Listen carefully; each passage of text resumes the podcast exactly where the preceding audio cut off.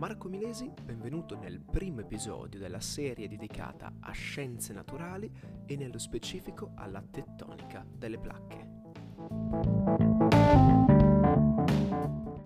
Prima di iniziare con l'episodio voglio parlarvi di The Finance Academy, un'accademia o per meglio dire un sito web che offre corsi online per tutti in inglese con certificato rilasciato in partnership con Cambridge, l'Università di Cambridge che offre una serie di corsi legati al mondo della finanza.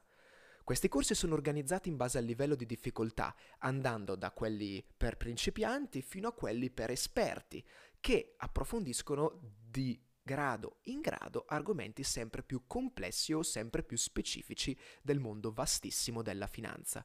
Per scoprirne di più cercate su Facebook o su LinkedIn The Finance Academy e lì troverete tutte le informazioni del caso.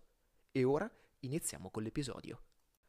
Per parlare, o perlomeno per arrivare a parlare di tettonica delle placche, non possiamo tralasciare la struttura interna della Terra. Tra i vari modelli, quello più accreditato al giorno d'oggi è sicuramente quello che divide l'interno della Terra in un nucleo interno solido, un nucleo esterno fluido, un mantello che vedremo essere eh, per la maggior parte solido e una sola piccola parte chiamata astenosfera molto vicina alla crosta, parzialmente fusa, e poi la crosta di per sé, chiamata anche litosfera. Ogni qualvolta che una fascia mm, di materiale interno alla Terra finisce e ne inizia un'altra, quindi ad esempio tra nucleo interno e nucleo esterno, eh, vi è una superficie di discontinuità. Quella tra nucleo interno e nucleo esterno è chiamata discontinuità di Lehmann, quella tra nucleo esterno e mantello di Gutenberg e quella tra mantello e crosta, o per essere più precisi tra astenosfera e litosfera, è chiamata discontinuità di Moe, che è l'abbreviazione di Mohorovicic, questo famoso studioso dell'interno della Terra. Vi starete giustamente chiedendo, ma come è stato possibile sviluppare questo modello? Cioè ci sono delle prove, che siano geografiche, che siano fisiche, che siano un misto delle due, che di fatto confermano o smentiscono questo modello? Beh, semplicemente la variazione di velocità delle onde sismiche. Ora noi abbiamo visto che le onde sismiche sono divise in due categorie, le onde S e le onde P. Onde P, onde prime, onde S, onde seconde. Molto bene. Dovete sapere che eh, si può monitorare la velocità di propagazione delle onde sismiche. Ora, questa velocità di propagazione, se il mezzo attraverso cui si propagano le onde fosse sempre lo stesso, quindi se questo mezzo avesse sempre le stesse caratteristiche fisiche, a questo punto la velocità non varierebbe in alcun modo e quindi sarebbe su un grafico eh, che mette in relazione la velocità con la distanza, sarebbe semplicemente una linea retta, quindi velocità sempre costante. Provando a misurare la velocità delle onde sismiche nell'interno della Terra, si è scoperto che questa velocità non è affatto costante, ma anzi segue dei pattern che sono sovrapponibili tra le onde P e le onde S, cioè di fatto il comportamento delle onde P e delle onde S è lo stesso fino, ai, fino a circa 2900 km di profondità. Dai 2900 fino ai 5200 circa chilometri di profondità, le onde S non ci sono più, cioè la loro velocità si azzera, mentre le onde P subiscono semplicemente un forte rallentamento per poi subire un progressi- una progressiva accelerazione. Successivamente dai 5200 km di profondità in poi queste eh, onde, sia le S che le P, ritornano ad essere eh, misurabili e quindi ritornano ad avere una velocità. A questo punto ci si chiede come mai in questa fascia tra 2900 km e 5100 o 5200 km di profondità effettivamente non ci sono le onde S? Si sa che le onde S dipendono fondamentalmente dalle caratteristiche fisiche, o perlomeno la velocità di propagazione delle onde S dipende dalle caratteristiche fisiche del mezzo attraverso cui si propagano. E nello specifico nel caso delle onde S si parla di resistenza al taglio tra le varie proprietà fisiche. A questo punto si è scoperto che ci deve essere per forza una fascia di fatto eh, liquida tra i 2900 km e i 5100 per far sì che la velocità delle onde S assuma questo specifico comportamento, ovvero si azzeri, in quanto la resistenza al taglio di un eh, liquido di per sé è pari a zero, di conseguenza va ad azzerare la velocità di propagazione. La cosa non eh, affligge, tra virgolette, allo stesso modo le onde P che semplicemente subiscono un notevole rallentamento, ma di fatto non finiscono per fermarsi. Osservando eh, un grafico di questo tipo, quindi basta che cercate in internet eh, diagramma velocità onde PS nell'entroterra, ed ecco, anzi nell'entroterra, sottoterra semplicemente, ehm, notate che avviene un comportamento simile, ovvero una forte diminuzione della velocità anche in corrispondenza eh, della superficie, o perlomeno di un tintinino proprio sotto la superficie, sotto la crosta. Questo perché? Perché vi ho detto prima che esiste una eh, parte di mantello, la parte più esterna del mantello, quella a contatto con la litosfera, che è la crosta sostanzialmente, che è parzialmente fusa e quindi fa sì che non si azzeri la velocità delle onde S, ma di fatto subisca forti variazioni improvvise. A questo punto eh, ecco che tra le varie eh, prove noi abbiamo citato sostanzialmente le onde sismiche, ma ci sono anche altre prove, ad esempio la densità. Eh, noi conosciamo il volume della Terra semplicemente conoscendone il raggio, si trova il volume della sfera senza problema, eh, diciamo così, mh, approssimando che sia una sfera anche se di per sé è un geoide. A questo punto misurando la densità del terreno Ehm, del terreno in superficie si calcola, grazie al volume, il peso di per sé, anzi la massa di per sé della Terra, si applica la formula per la forza di attrazione gravitazionale e si verifica che sulla superficie terrestre o in un qualsiasi altro punto, basta sapere la distanza dal centro della Terra, effettivamente con il valore della massa che ci risulta eh, sia una forza gravitazionale, una forza di attrazione gravitazionale coerente. Risultato non è coerente e infatti si è scoperto che la densità di per sé eh, aumenta con l'aumentare della profondità e questa di per sé è una scoperta comunque piuttosto importante. Quindi, ricapitolando, abbiamo detto che partendo dall'interno della Terra si ha un nucleo che è internamente solido, poi vi è la superficie di discontinuità di Lehmann e si arriva al nucleo esterno che è fluido. Discontinuità di Gutenberg e si entra nel mantello. Il mantello ha, verso la crosta, una zona parzialmente fusa, chiamata astenosfera. Eh, dopo l'astenosfera, cioè tra effettivamente astenosfera e crosta, c'è ancora un pezzettino che eh, assieme alla crosta viene chiamata litosfera. Tra mantello e crosta effettivamente vi è la superficie di discontinuità di Moe e di per sé è ovviamente solida, noi sappiamo che la crosta poi è solida. Crosta più quella parte finale di mantello formano la litosfera che appoggia, e qua vi spoilerò un po' il comportamento, però di fatto appoggia sulla stenosfera. A livello chimico abbiamo eh, il nucleo interno, solido, ricordiamoci, composto da una lega di ferro e nickel. La parte fluida esterna è una lega di ferro e nickel con in aggiunta alcuni ossidi. La parte di mantello è formata da rocce ultrafemiche e ossidi e invece la crosta ovviamente è eterogenea, si trovano moltissimi minerali. Ora, analizzando una cartina del flusso termico. Flusso termico di per sé si misura in eh, milliwatt al metro quadrato, ovvero la quantità di joule sul secondo per singolo metro quadrato eh, emanate dal terreno in modo naturale in una determinata zona geografica.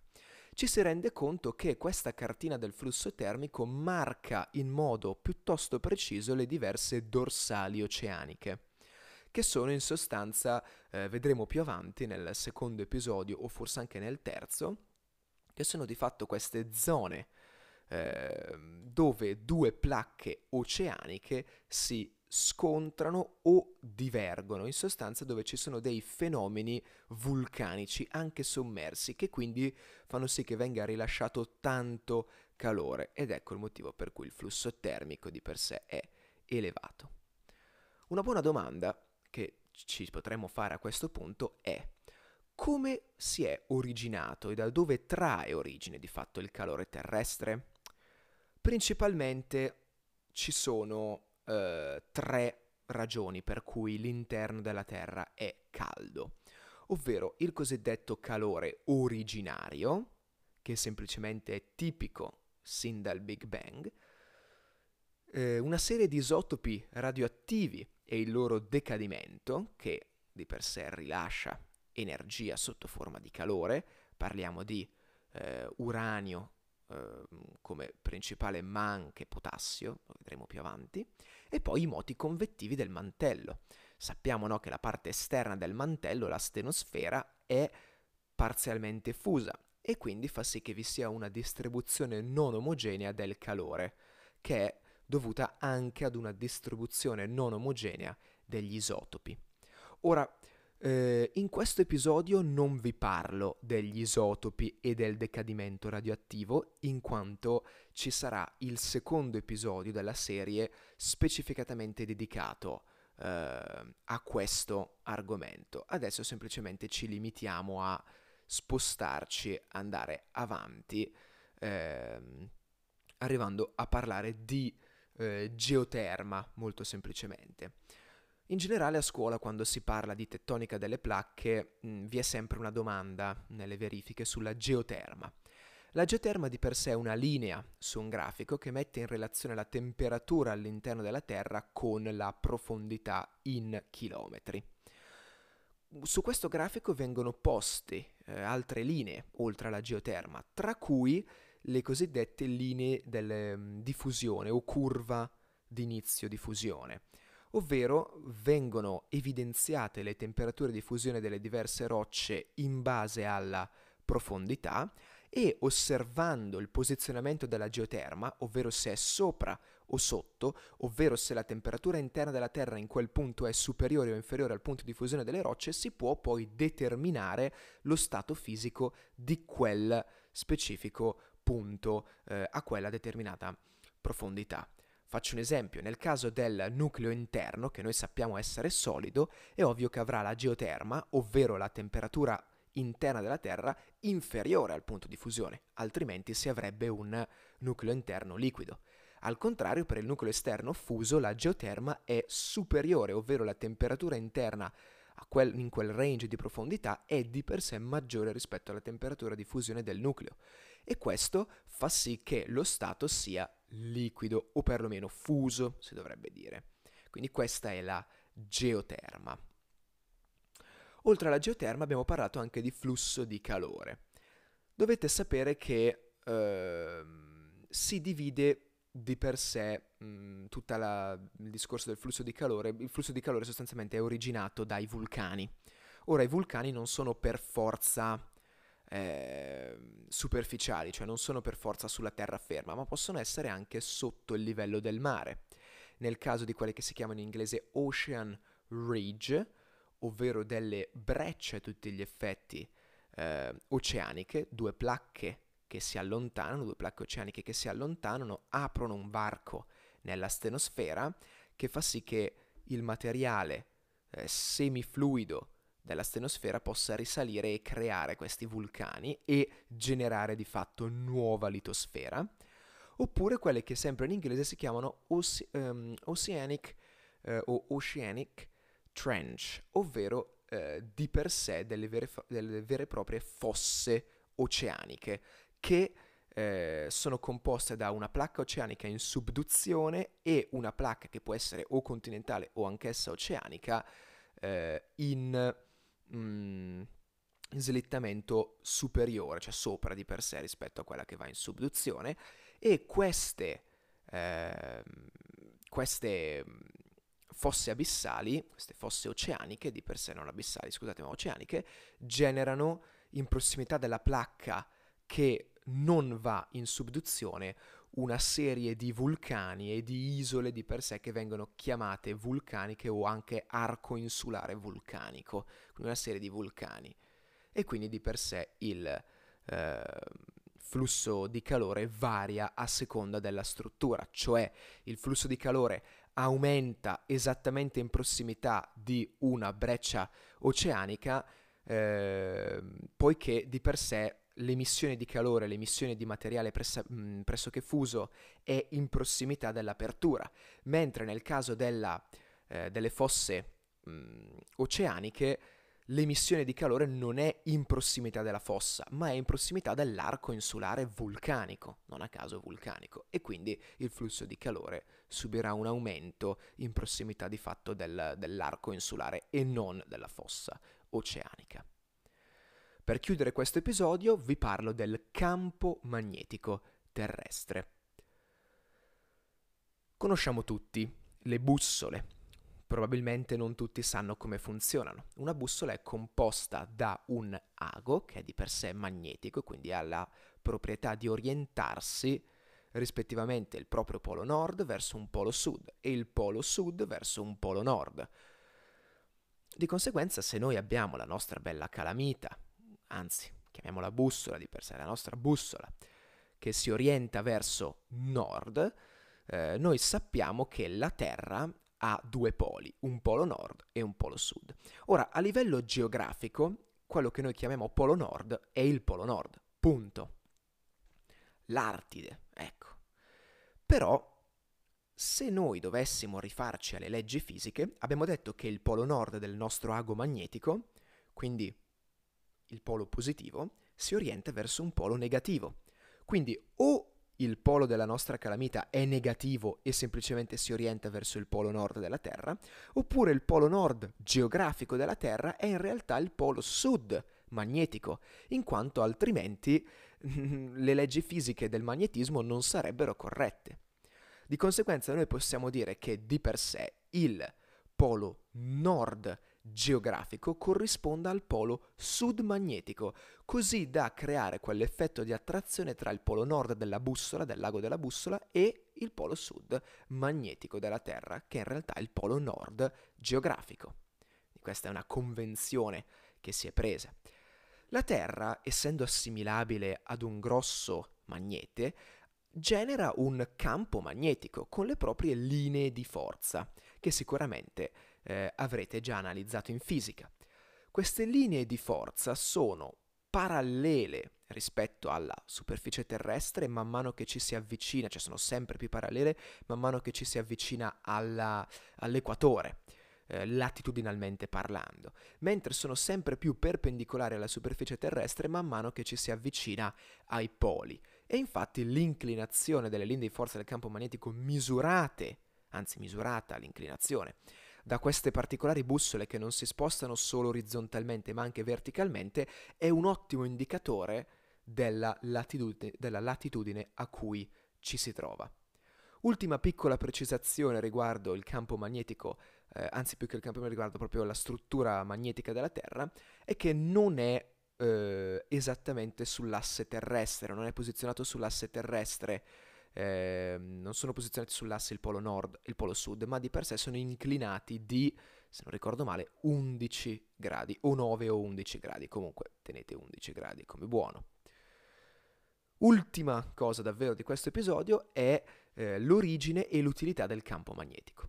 L'origine semplicemente eh, riguarda un'iniziale interazione casuale con un altro campo magnetico che ha generato una serie di correnti elettriche all'interno della parte fusa del nucleo, quindi il nucleo esterno, che a loro volta queste correnti generano, hanno generato un campo magnetico, in quanto il processo è reversibile, ovvero da corrente si può generare, generare un campo magnetico e dal campo magnetico si può generare una corrente.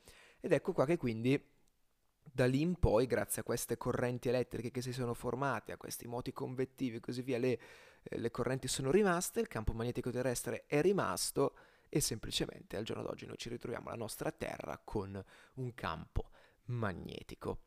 E, ehm, a questo punto vediamo l'importanza. Beh, il campo magnetico è importantissimo in quanto ci scherma dal vento solare prodotto dal Sole. Questo vento composto da fotoni di per sé, queste particelle estremamente eccitate che vengono deviate grazie effettivamente alla, alle linee di forza del campo magnetico della, della Terra. Attenzione però perché se voi doveste guardare un grafico del, delle linee di forza del campo magnetico noterete come queste entrano di per sé al polo nord geografico ed escono dal polo sud. Quindi si può dire che di fatto alcuni di questi fotoni entrano eh, a contatto con, eh, con la, l'atmosfera terrestre in prossimità dei poli, generando fenomeni come quello dell'aurora boreale o l'aurora eh, australe. Questo eh, è una piccola curiosità, insomma, perché? Perché le particelle, essendo estremamente eccitate, quando entrano a contatto con la, l'atmosfera terrestre, di per sé perdono eccitazione e perdendo eccitazione rilasciano energia sotto forma di luce, di fenomeni luminosi. Grazie mille per avermi ascoltato, ci vediamo nel prossimo episodio che riguarderà, come vi ho detto prima, la radioattività. Sarà abbastanza breve ma importante per capire effettivamente in che modo il calore eh, terrestre è originato dal decadimento degli isotopi. Grazie ancora e ci vediamo nel prossimo episodio. Ciao!